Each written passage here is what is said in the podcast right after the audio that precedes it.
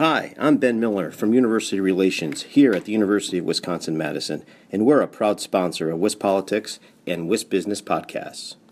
You're listening to WisBusiness, the podcast, Wisconsin's business news source. Now, here's your host.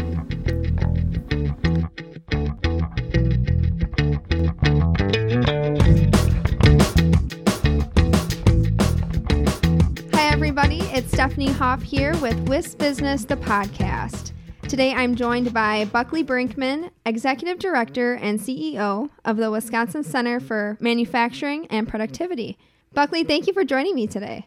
Hey, it's my pleasure, Stephanie. Thanks for inviting me. So now we're kind of in this weird phase in the state of Wisconsin where businesses have to follow local restrictions, making the whole state look different from a business perspective. So, how is the center working towards its mission during this time?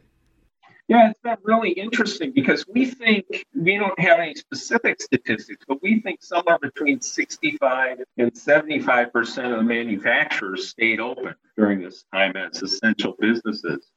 And I think they've been uh, they've been operating responsibly during this time, and they've really they've they've had um, they've had some upset.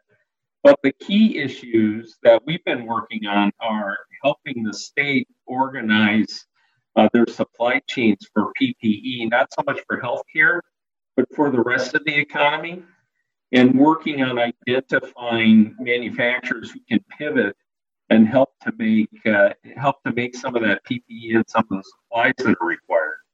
What we're doing now is helping manufacturers start to figure out how they're going to operate safely, responsibly, and effectively uh, as we come out of this as uh, as a state and as a nation. And Buckley, you'll be a panelist at the Wisconsin Technology Council's Entrepreneurs Conference on June 4th. What are you bringing to the table at that event? Well, I, I think one of the things that's uh, that I bring to the table is a perspective, both you know three decades of manufacturing experience, but also uh, a perspective that involves dealing with my peers across the country, so I can get a little bit of a of, of a broader perspective, and plus the connections that we have with both the national national labs and then the national manufacturing institutes across the country, where we can see what's happening uh, with technology on the cutting edge, and we can also see how leading edge manufacturers are implementing that in their own operations. And your panel's theme will be talking about how COVID 19 has accelerated trends that technology created. So, do you have an example that you can give us today about how that applies? Well, I think the, I think the best one is the one that we're on. Is I'm not sure that Zoom was in a lot of people's vocabulary um, 90 days ago. And now most of us don't go through an hour without having a Zoom call. And in fact, one of my friends said, Oh, thank God you called me on the phone. I was just I was on my eighth Zoom call today and I didn't want to be on another one. So uh, there's a little bit of fatigue there, but we're, we're discovering how this technology uh, can help us be more efficient, but at the same time has some limitations over, over being in, in person. I think the other thing we're going to see is every time we come out of a downturn, the investment in technology actually speeds up rather than slows down. So all of the trends that we've seen with Industry 4.0 coming into uh, into this slowdown will just pick up as we come out. And the companies that are going to come out of this stronger are the ones that are already making plans and looking for new opportunities for their businesses to take advantage of you know, as as the economy recovers. And what are you looking forward to from the Tech Council's Entrepreneurs Conference? Boy, it's always a great event, and I always have uh, come away with two or three great ideas that I can put into use, and then one or two things that tend to confuse me and cause me to think a little harder about what I'm doing.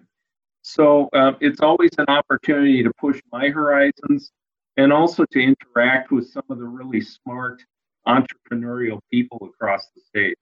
Well, I just think this is an exciting time for us. I, I think it's going to be an opportunity for all of us to show what Wisconsin can do, both in terms of our ability to open responsibly, but then also to take advantage of the new opportunities that are coming along uh, in this new economy as we uh, as we use new technology, we redesign supply chains, and we figure out new ways that people can be used more effectively uh, as we go forward. So I'm looking forward to. I think it's going to be uh, uh, as we recover in 2020 and really start hitting our stride in 2021.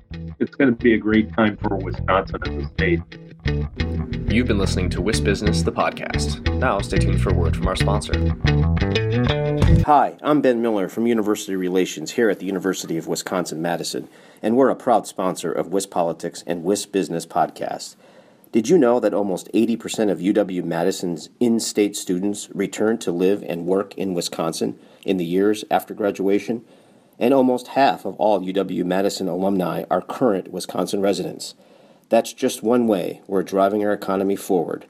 UW Madison is working for Wisconsin.